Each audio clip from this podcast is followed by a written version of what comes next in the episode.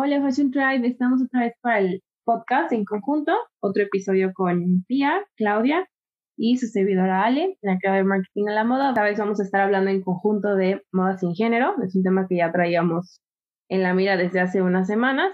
Y bueno, hoy vamos a estar platicando de un poco la diferencia entre género y sexo, sobre algunos casos y un poco sobre incluso la parte histórica de dónde viene esta, esta moda sin género que empezó pues primero con la moda unisex.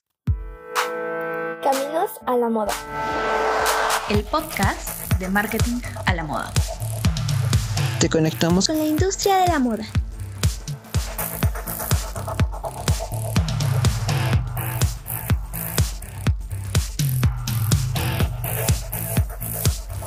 Ya, ¿te parece si arrancamos con la parte de la definición de sexo y de género? Sí, genial. Eh, está buenísimo hablar de estos temas. Eh, y más que aparte que, que, también como separar estos conceptos que para mucha gente son como lo mismo y lo vemos en, en lugares eh, súper comunes, por ejemplo en formularios cuando vamos a, a, ingresar a algo o a estudiar o lo que sea, nos ponen sexo o nos ponen género como y después en, la, en las tabs abajo es tipo masculino, femenino, hombre, mujer. decirlo. Claro, y están como mal puestos. Entonces está, está bueno estas instancias para reforzar estos conceptos. Este, y bueno, está bueno que sexo se entiende como las características biológicas y fisiológicas que nos definen como hombres o como mujeres. O sea, van la biología y el cuerpo humano. Y después el género es un concepto quizás un poco más eh, complicado de comprender, pero no tanto, que es una manifestación cultural que identifica a una persona como masculino o femenino. Acá, aparte, eh, a diferencia de cuando hablamos de sexo, que hablamos hombre-mujer, acá hablamos de lo masculino y lo femenino. Estos son patrones que cada cultura trae dependiendo de su contexto y su tiempo histórico. El género es lo que se espera de tal persona que actúe de tal manera, siendo femenino o masculino. Son las oportunidades asociadas a actuar eh, cómo debe ser una mujer, cómo debe ser un hombre. Entonces ahí es que entramos en una eterna, eterna eh, debate de qué es lo que debería ser en sí, porque qué es lo que la sociedad espera de nosotros. Después hay muchas cosas que, que las podemos debatir, que por ejemplo se dice que los cargos de poder son de hombres, eh, lamentablemente lo hemos visto y lo vemos hasta el día de hoy, pero está asociado al género masculino. Después este, la política también, ahora por suerte con todo esto que, que, ahora vamos a ver y vamos a hablar, hay muchas más mujeres en la política. Hay inclusive aromas con género, que es lo que a mí más me llama la atención, que yo estaba contando a Clau antes de, de grabar. Eh, es impresionante como un, un, aroma puede tener género. Eso es algo totalmente loco. Los colores, bueno, es algo que venimos lidiando ya hace mucho tiempo, al igual que los oficios y los trabajos que tengan, que por ejemplo, está, está, estipulado que a un varón se le va a regalar un auto, una pelota y a la mujer un, juego de cocina, lamentablemente, pero está bueno. Eso ya es como algo, no, no lo digo normalizando, no, pero es algo que, bueno, estamos más como acostumbrados que aunque igual se está rompiendo con eso. Los autos también, me ha pasado decir que tal marca o tal modelo de auto es para hombres o tal modelo de auto es para mujer. Es raro ver una mujer, o sea, es raro no, sino que se, como que se, se, se eh, cuestiona ver a una mujer en ciertos autos o a hombres en ciertos autos más pequeños. Es, es bastante eh, complicado el tema y está buenísimo e interesante más que complicado. Después, este, bueno, jabones para hombres y jabones para mujeres, jabones de cuerpo, de, o sea, no, no es, como que no se entiende mucho. Y bueno, este famoso impuesto rosa que pasa en, en muchas cosas, que Clau me había hecho acuerdo, que es sumamente eh, loco, ¿no? Como una rasuradora de tal marca eh, por ser rosada tiene otro precio porque es por ser rosada quiere decir obviamente que es de mujer. Entonces, todas estas cosas son lo que lleva dentro del, de la concepción de género. Eh, este concepto de la moda sin género, como vamos a hablar hoy, no es nada nuevo. Antes se hablaba de unisex, hoy eh, se le coloca genderless, que es sin género. Eh, y no es nuevo, lo que sí es nuevo es la actitud de los diseñadores hacia esto, que ha cambiado un montón a lo largo de los años. Este, pero en sí, eh, esto surge con, con, el, con la Primera Guerra Mundial, que es cuando la gente se empieza a, a cuestionar y hay una concientización social de por qué esto es de hombre y por qué esto es de mujer. Como que ese primer planteo es lo que deriva a todos estos cambios sociales después. Y cuando les digo la Primera Guerra Mundial, estamos hablando de 1918, que es cuando termina el fin. Eh, así que está, ya hace mucho tiempo esto. Eh, y bueno, y surge como una manifestación cultural. Eh, porque bueno, porque como siempre decimos y hay que hacer mucho hincapié y siempre lo voy a decir con mi formación en sociología y en moda, es que todo lo que pasa en el mundo siempre repercute en la industria de la moda. Entonces también está bueno ver qué, es lo que pasa, cómo influyen las guerras, los movimientos sociales en la industria de la moda. Y bueno, y esto no fue una excepción. Surge en, en 1920, luego de la Primera Guerra Mundial, todo esto del estilo garzón, que surge en París, cuando las mujeres eh, quieren reivindicar sus derechos de la mujer y generar esa igualdad de género. Estamos hablando de 1920, que es súper importante, súper trascendente. Eh, Simón de Beauvoir hablaba de, virago como las mujeres eh, con aspectos varoniles, que era lo que se llamaba estas mujeres que querían usar pantalones, que usaban prendas con bolsillos, porque las prendas con bolsillos eran para hombres, que claro, ¿qué iba a llevar la mujer en el bolsillo? Si siempre estaba en la casa. Entonces, que las mujeres empezaron a usar bolsillos, los usaban por abajo de las faldas, hacían como una riñonera, digamos, que vemos hoy, pero era para colocar la plata, para colocar eh, las llaves, porque claro, la mujer después de las, en las guerras tenía que empezar a salir a trabajar y empezar a moverse y se hace independiza un poco. Los hombres con pelo largo también. Eh, las mujeres con pantalones, eh, bueno, tenemos nuestra gran pionera, que es Coco Chanel, que elimina el corset y, trae a las mujeres con pantalones, trae el tweed, eh, trae patrones masculinos a la moda femenina de alta costura, así como está Pierre Cardin, Yves Saint Laurent, Paco Rabanne, Yves Saint Laurent con su famoso traje smoking, que es súper garzón.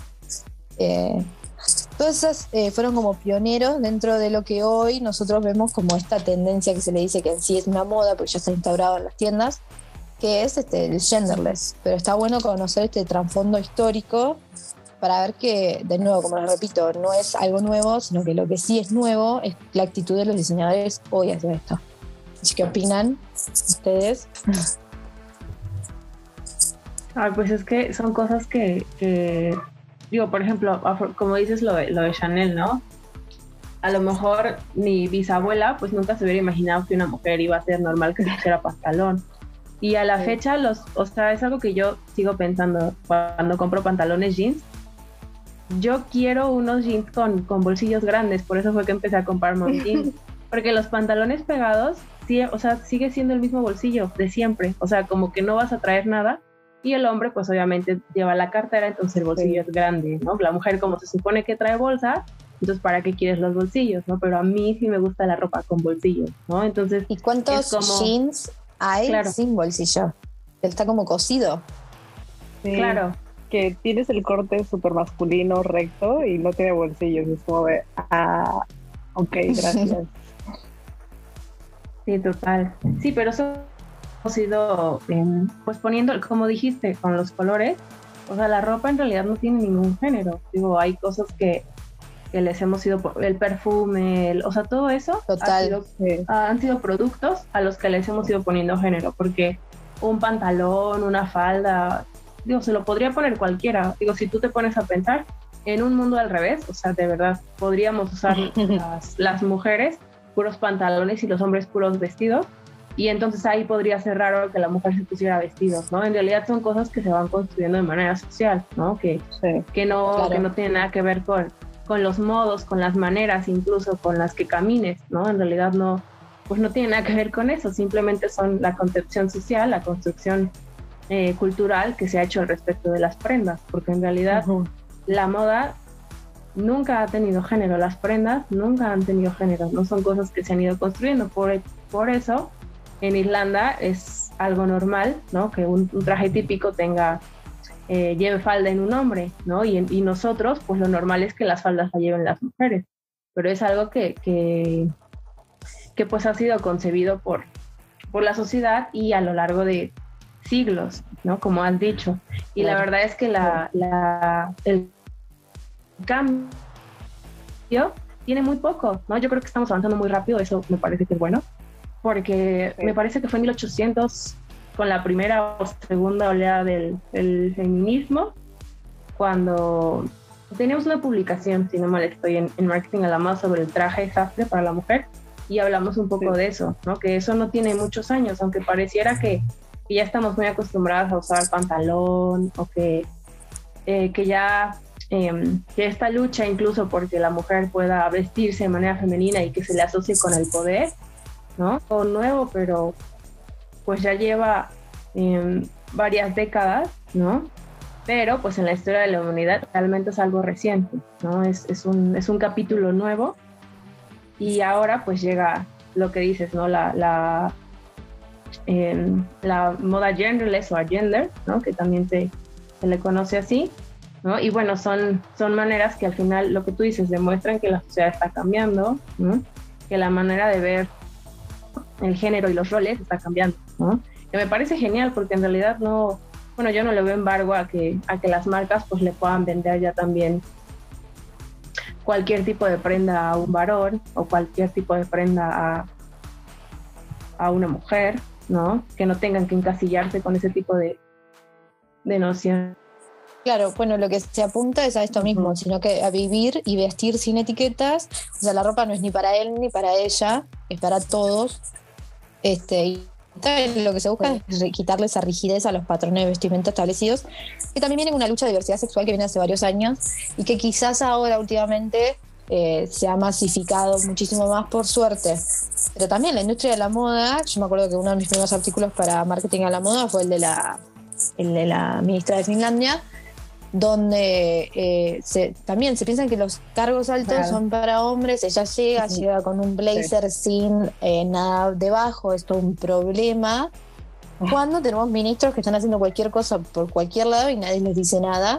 Eh, y también la industria es otra, que se piensa que es del género femenino y en sí basta con agarrar una revista de Vogue y ver los créditos en las primeras páginas y ver que son todos hombres, todos hombres que eso que mencionas de la primer ministro, ¿no? Como, pues sí hemos avanzado como sociedad y hemos destapado algunas cosas, pero que hay ámbitos en los que aún es imposible creer que una mujer no pueda tener respeto vistiendo un pantalón, un saco y que se tiene que ver de cierta forma para verse presentable en un ámbito profesional.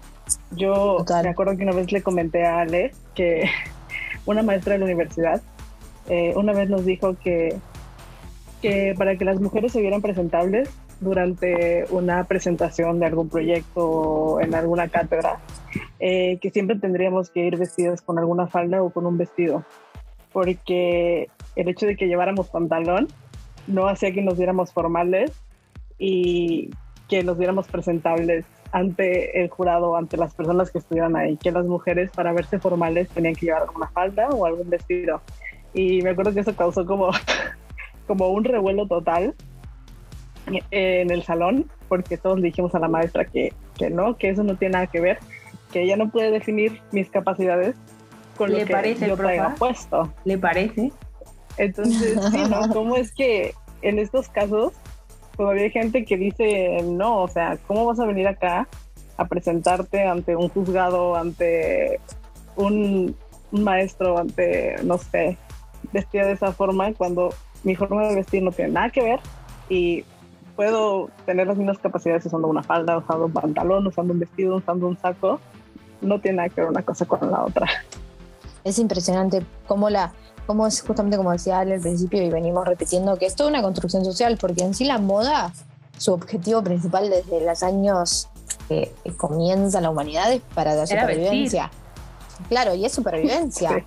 Eh, después es que vamos agregando todas estas cosas. Esto que vos decís, Ale, no lo comparto obviamente, me parece absurdo como vos lo decís, pero también como docente que soy, eh, siento esas presiones también a la hora de dar una clase, a la hora de estar ante, porque es, o sea, se vive esa presión eh, y de cómo uno se debe vestir ante el rol que sea y con lo que tengas puesto, es como que la vestimenta también, además de, bueno, todo esto genera, marca un rol y un estatus, entonces también... Eh, es súper interesante todo el trasfondo de la moda porque ya es como que ya está, ya está decir si la moda es linda o no. O sea, hay muchísimo detrás. Claro. que yo creo que el problema en realidad nunca ha estado en las prendas, ¿no?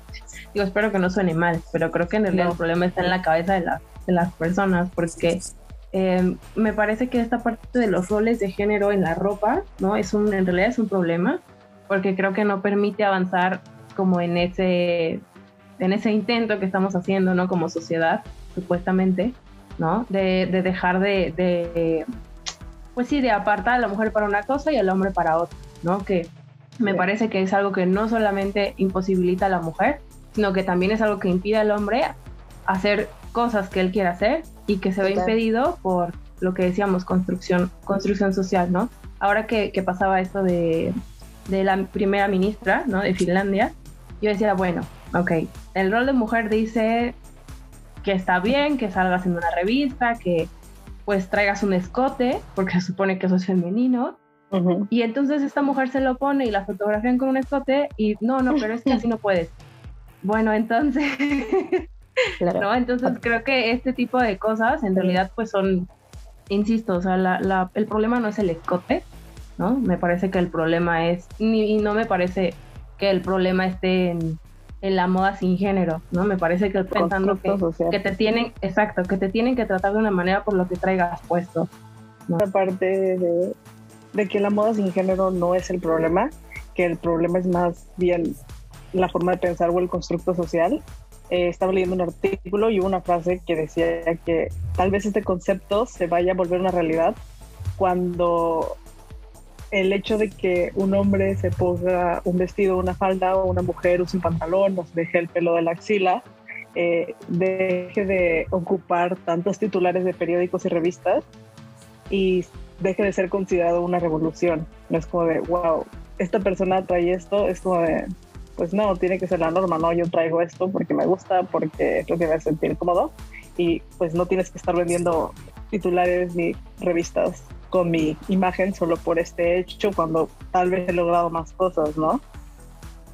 Claro, porque esto de, de la moda y del tema del género no solamente limita a la identidad de uno, porque no se puede expresar una persona eh, pensando en todas estas limitaciones, estos estereotipos que hay, pero a su vez también como diseñador también te limita en el proceso de creación, porque también, o sea, obviamente que el creador piensa siempre, bueno, no siempre lo voy a decir porque eh, es- siempre es como muy artístico, pero sí, obviamente hay un trasfondo de, de venta que hay que tener en cuenta. Entonces, si yo, por más hermoso que sea mi diseño y yo lo pienso lo más libremente posible, si el mercado no me lo va a tomar, es como que no es un negocio.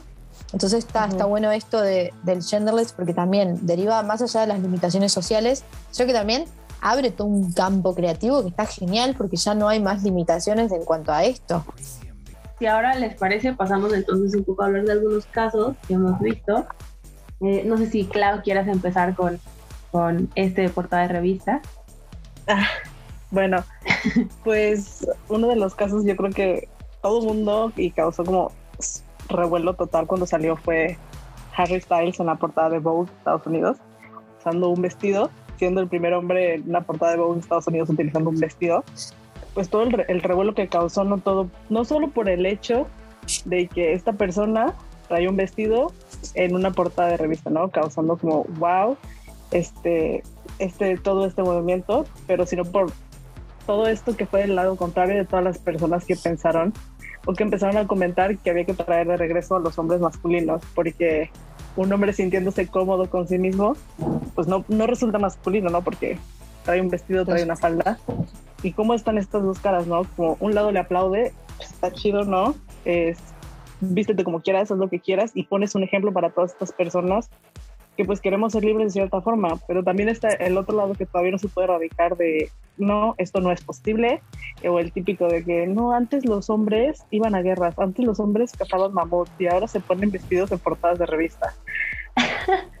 pues, Total, bueno, pues sí, pero no sé, yo siento que la verdad es muy feo definir tus capacidades por lo que usas, ¿no? O sea, uno mismo, no sé, como hombre, definir que tú mismo te estás limitando a que no puedes hacer nada si no te vistes con pantalón o de cierta forma, ¿no? Tú mismo limitas tus capacidades diciendo que no puedes lograr cosas siendo libre o haciendo lo que quieras.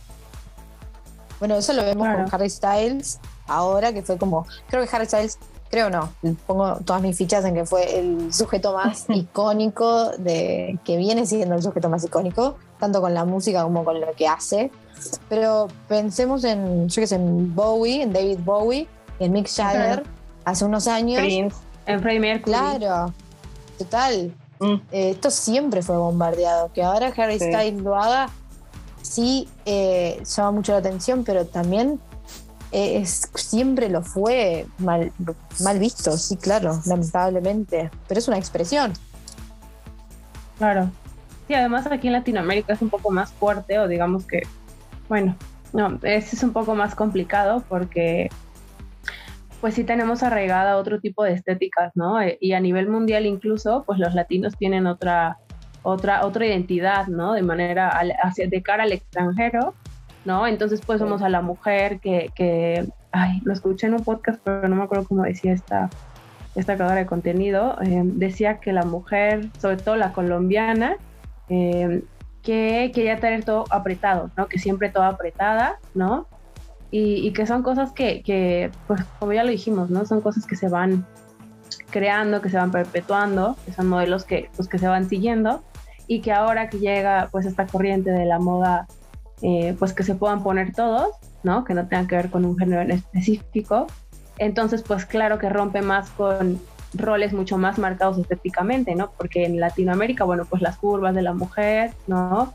y el hombre que tiene que estar como más, em, que ser como más viril, porque si no, pues no es, no, no es una persona que valga, ¿no? Entonces, pues sí, claro que este tipo de, la portada, ¿no? Referente a, a, esto que pasó con Bow, pues es algo que también de este lado, pues yo creo que todavía falta un poquito, ¿no? Para que ya pues pase eso en portadas de este lado, ¿no? Porque es algo que está pasando, que no porque nos tapemos los ojos va a dejar de pasar, sí. ¿no? Y además yo cuando pasó con Vogue dije, bueno, es Vogue, o sea, porque la gente de verdad se sorprende, lo que esperaban. No sé si han visto el, Diablo Viste la Moda, ¿no? Pero pues, ¿qué querían flores en primavera? O, ¿no? Digo, Vogue pues, siempre tiene que estar...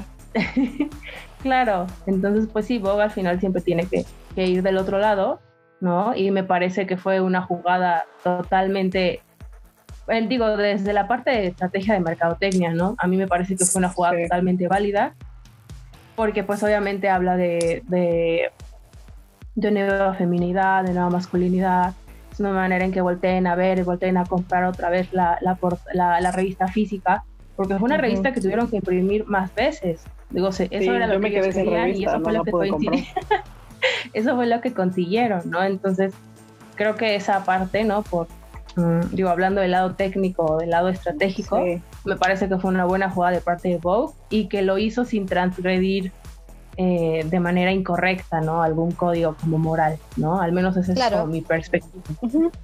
Porque es justamente lo que ellos comunican, no fue que de un momento a otro salieron con un mensaje que como para vender justamente, sino que dentro de los valores de Vogue genera Harry Styles vestido en, en, Gucci, que también Gucci también viene eh, rompiendo la, viene experimentando en la nueva masculinidad. Tampoco tenía como, no queda fuera de eje que, que Vogue haya eso, como que no fue una, una campaña de venta. Por más que sí, después lo fue tremenda campaña de venta, pero la idea no fue siempre esa. Sí, sí, sí. Sí, se veía coherente con la marca, eso es a lo que claro. me refería, ¿no? Que es también lo que queríamos hablar. Sí, es el hecho de lo que dicen ustedes, que es, pues, por la razón de que es una persona que ahorita está teniendo una presencia mundial, pues impresionante, ¿no? Todo el mundo le está conociendo, pero ¿cuántas personas no antes no han hecho momentos así? Billy Porter, siempre que va a entregas de premios, va, va con vestidos y trae unos trajes súper extravagantes. Es Ramírez en el Met Gala hay gente que lleva años haciéndolo, incluso mismos diseñadores llevan años haciéndolo, pero pues el hecho de que sea una persona que tal vez esté en el ojo público y que mucha gente admira, pues resulta eh, de cierta forma pues más impactante, yo creo. Y es lo que es lo que le comentaba Pia con Billie Eilish, que es lo mismo. pues ahorita es un ícono, es un ídolo de muchas chavitas, ¿no? Y como el hecho de que ella haya iniciado su carrera diciendo firmemente siempre, yo me he visto así porque quiero que me conozcan por lo que puedo hacer y no por cómo me veo y por cómo me he visto, que ha dado ese ejemplo a estas, todas estas chavitas que van creciendo y que la están viendo y dicen, oye, si ella puede, yo también puedo, ¿no? Y es eso de que ha basado su carrera en eso y ahorita que quiso cambiar, que obviamente está creciendo, ya es una adulta y quiso cambiar pues su forma de vestir, todo el mundo se le vino encima. ¿Por qué? O sea, yo me quise vestir así ahorita, ayer me quise vestir de otra forma, soy la misma persona, ¿no? Es ropa. Claro, esto que vos decís de, de Billie Eilish, que ella quiere que la conozcan por lo que genera y no por lo que se viste, que me parece espectacular. Pero también nos pasa a nosotros, que ya lo he hablado varias veces con otras colegas, de que el trabajar en la industria de la moda también te da como que vos tenés que estar vestida con ciertas marcas de lujo, Sí. o no de lujo, pero sí en cierta tendencia. Y a mí me gusta, yo primero que nada no lo puedo costear. Eh, también voy por un lado de segunda mano, por, también por, mi, por temas eh, de valores y a su vez porque tampoco lo puedo costear.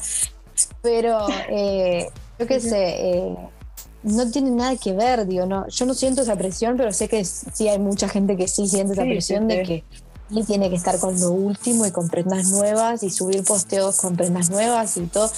Y eso también, esa como la vestimenta, cómo nos va marcando. Y esto de Harry Styles también, él viene hace tiempo, también con las uñas pintadas, con los anillos, con los accesorios. Entonces ya venía como paso a paso.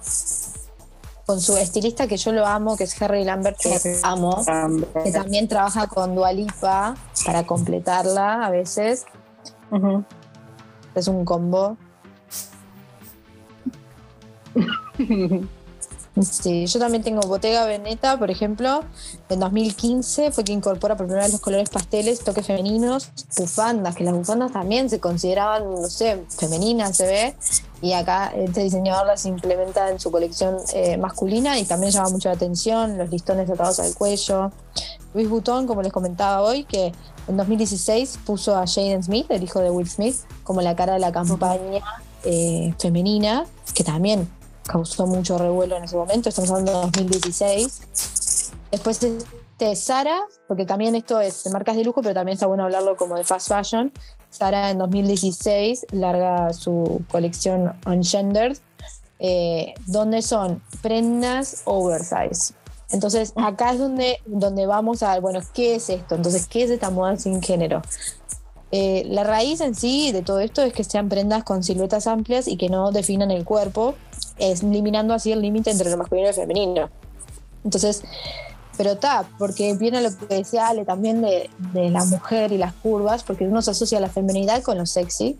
Entonces, todo esto tiene que ver con que, bueno, si una mujer es sexy, eso es, es sumamente femenina, pero ya si tiene un buzo de algodón, algo mucho más grande, ya como que pierde, pero en sí es, es también todo cultural porque tiene nada que ver. Eh, H&M en 2017 eh, larga Demen United, que también, aparte de ser este, esto de, de sin género, también es con materiales sostenibles, que eso también es un punto a favor y con el lema de que la única etiqueta sea la del precio. Que vamos de nuevo con esto de vestir y vivir sin etiquetas. Está bueno. Claro, sí, y digo, no, no son, no es que ahora ya vaya a tener, eh, que ahora toda la moda, todas las prendas vayan a, a, a ser No. de silueta abierta y oversize, No, digo, pues ese no. no es el punto, ¿no? Al final eh, tenemos cuerpos diferentes, no digo alguien que tiene el cuerpo de una mujer y alguien que tiene el cuerpo de un, de un hombre, ¿no? O alguien que va más hacia un cuerpo andrógino, son cuerpos diferentes, son molduras diferentes, Ujú. patronajes diferentes, ¿no? Y Estilos diferentes, gustos diferentes. Claro, Sí. exacto, ¿no? Pero digo, para la parte de los, de los moldes, digo, hay gustos, ¿no? Siempre va a haber gente que, que prefiera como Ujú. Lo tradicional, lo que hoy llamamos tradicional, va a haber gente que prefiera lo oversize y va a haber gente que va a querer vestirse nada más con prendas, sin pensar en si es para su cuerpo, si no es para su cuerpo, ¿no? Solo porque le gusta, ¿no? Entonces, claro que el mercado va evolucionando, ¿no? Y no es que se vaya a acabar, ¿no? La moda con, como la conocemos hoy en día, sino que al final está evolucionando hacia una manera de ser más libre, ¿no? Que de verdad se encuentre el mercado con una oferta, ¿no? De marcas que se identifiquen con, con estilos diferentes, ¿no? Que, que no sea que desaparezca un estilo, sino que la gente se pueda sentir libre de ir creando otros estilos, ¿no? Y que la gente que siempre había querido quizás encontrar X prenda en una sección específica, pues que la pueda comprar donde se le da la gana, porque al final, eh, digo, recordemos que como marcas, y voy hablándolo desde esta parte, ¿no? Lo que tú tienes que hacer es darle a la persona lo que te está pidiendo en el momento indicado, en el canal indicado, y ofrecérselo de la manera correcta, ¿no? Entonces, esto al final pues tiene todo que ver con, la parte estratégica en la industria de la moda, porque, insisto, no es que vayan a desaparecer estilos, más bien es que se van abriendo nuevos mercados, ¿no? Y la, y la oferta se va encontrando con una demanda que ya existía. Claro, y todo esto también se potencia más con la, con la pandemia, todo esto de oversize, que también viene con esta parte que, que la moda viene sufriendo como una desconstructura de, que cada vez estamos como más livianos en esas, esas eh, presiones. Tenemos esto de, los looks comfy, que son todos ahora, están muy en moda. Eh, el no makeup look, que también. Entonces también esto del genderless también viene de la mano todo así. Además de todas las luchas sociales que hemos visto en estos pasados meses. Pero viene todo como en este combo que está buenísimo, como la industria está yendo por un lado mucho más sano para todos.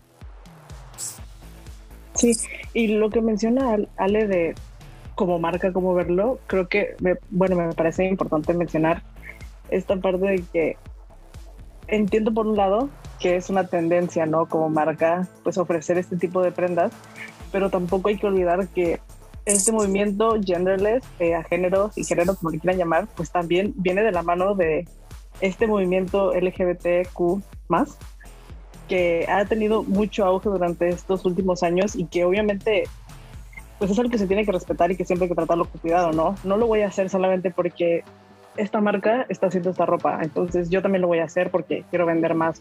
Hay que tener una consideración, el trasfondo de esta moda sin género es porque hay gente que de verdad día a día lucha, ¿no? Para querer expresarse de la forma que quiere, sin que nadie les diga nada, sin que nadie les diga, esto que está haciendo está mal.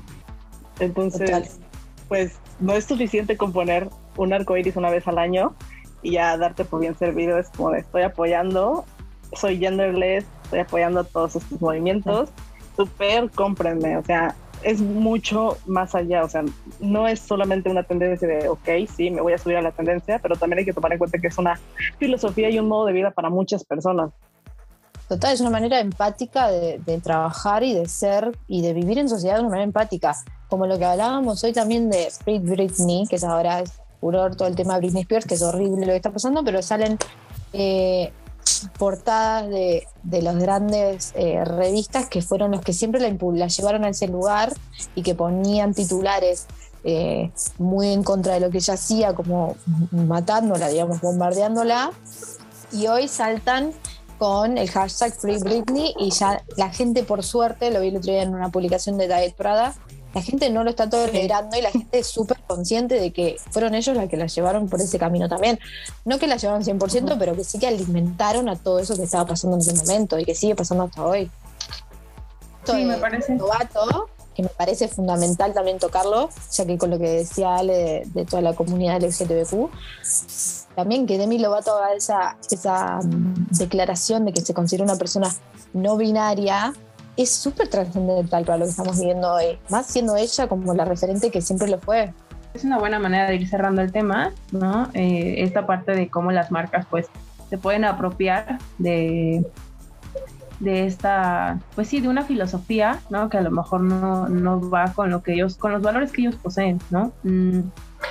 Sí, que se adhieren a las luchas sociales, claro, las hacen propias, como ya lo hemos visto en momentos muy fallidos. Sí, digo, me gustaría que, que si alguna marca que, está escuchando esto y que ha pensado en, adaptar a este tipo, quizá lanzar una línea ¿no? sin de moda sin género o subirse a la tendencia de, poner los colores o de, o de usar los, los hashtags ¿no? de, de, de, estos meses o de este mes, que es cuando las marcas se suben al, al tren. Em, digo, sí me gustaría decirles o hacerlos reflexionar, ¿no? que piensen, yo de verdad contrato con inclusión y diversidad en mi equipo, yo de verdad trato con respeto a todas las personas que entran por mi tienda o que me mandan mensaje a mi página de Instagram, sin importar cómo se vea su foto de perfil, sin importar cómo vengan vestidos a mi tienda.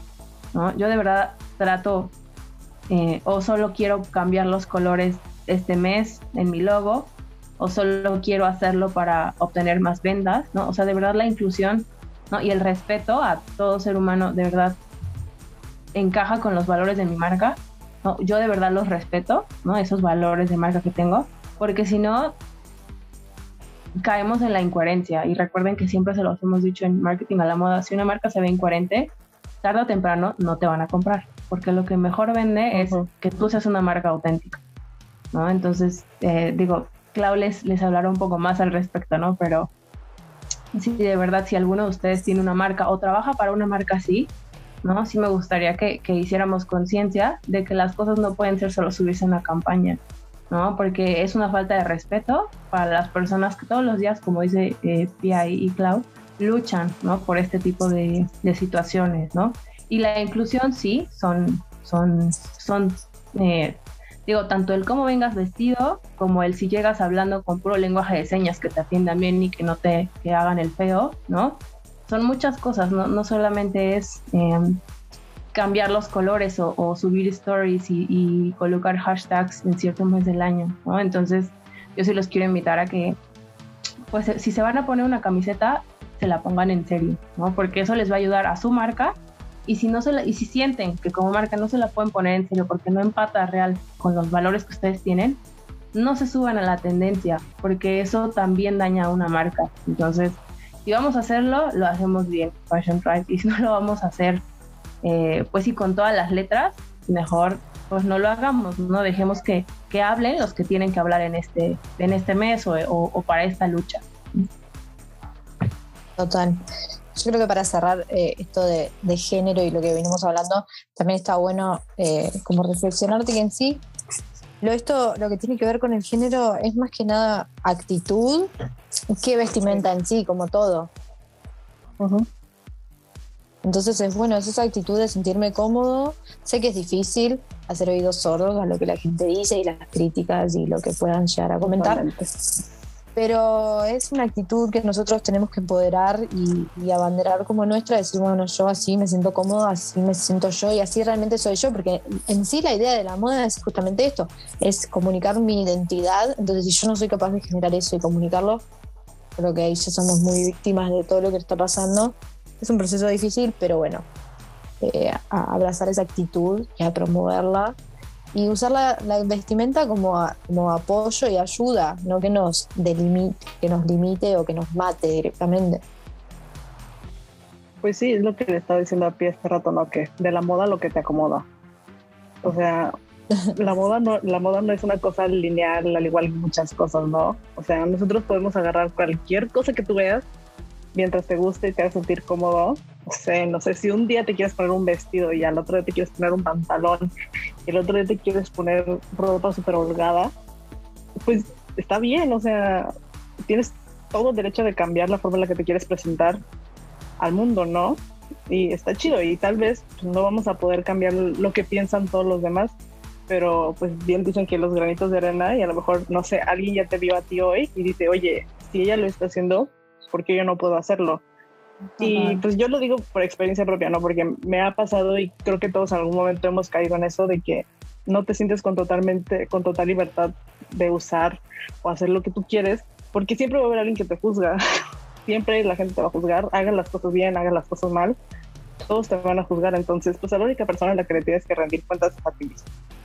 Total, siempre te van a criticar, siempre va a haber algo así que hagas lo que hagas Así que bueno, nada, Kendall Jenner seguía haciendo tequila en México y vendiéndolo, igual que el resto de las otras.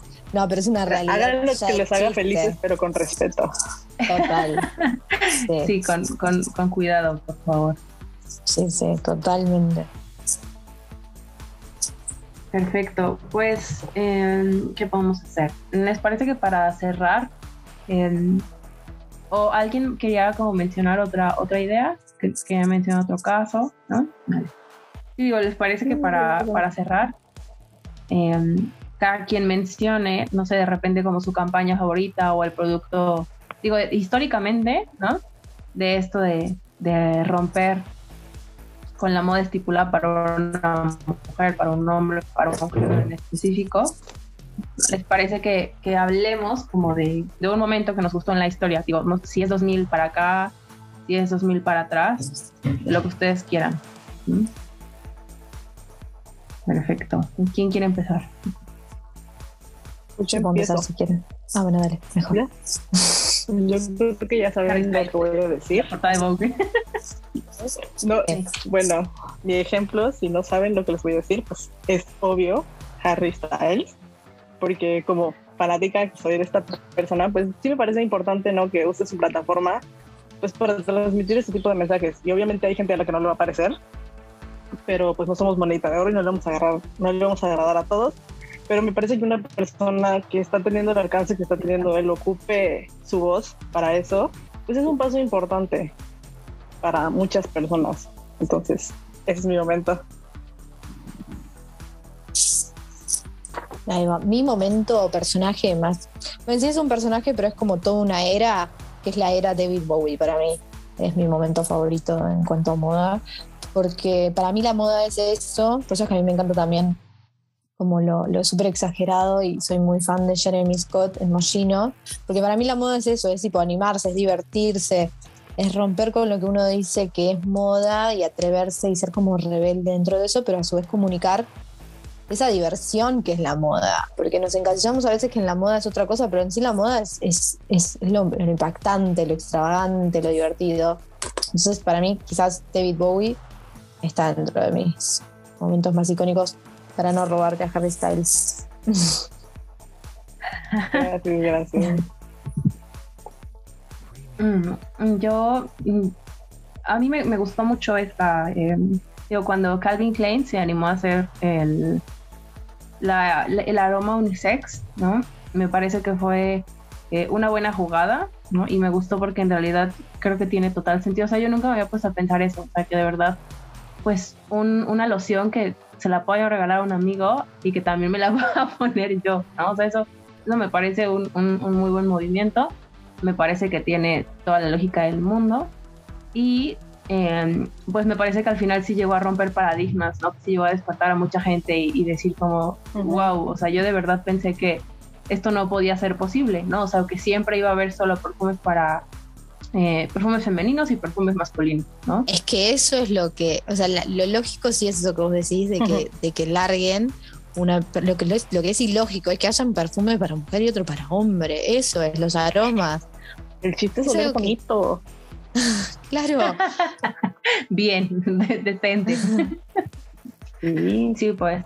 Sí, sí, me pareció un buen movimiento porque creo que el perfume es algo que es algo eh, aterrizable, o bueno, más bien más masificable que a lo mejor una uh -huh. colección de Calvin Klein, ¿no? Eh, de, de, ropa, ¿no? Que es algo más accesible comprar un perfume que comprarte una, una prenda de Calvin Klein, ¿no? Porque la gente al final, eh, pues como con todo lo, lo, de la industria del beauty en, en, en la, en, en, fashion, digo, al final es algo que te pueden comprar más personas, es un mercado más abierto y me pareció una buena jugada porque al final también la respuesta del público di a entender que era algo que confirman, ¿no? Que tenía todo el sentido del mundo, porque fue, digo, ha sido un perfume que sigue vendiéndose, ¿no? Y que es uno de los iconos de, de la parte de perfumería de Calvin Klein.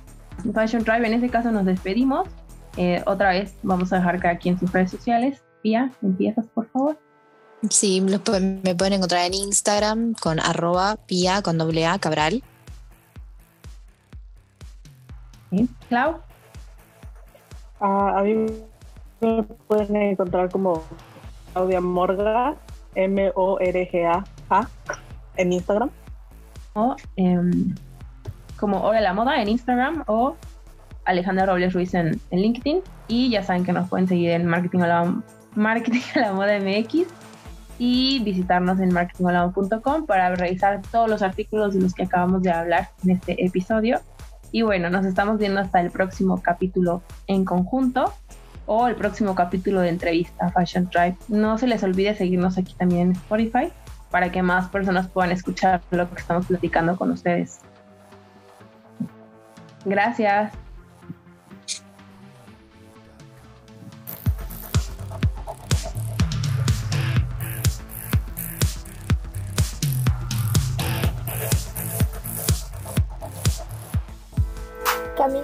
La moda. El podcast de marketing a la moda.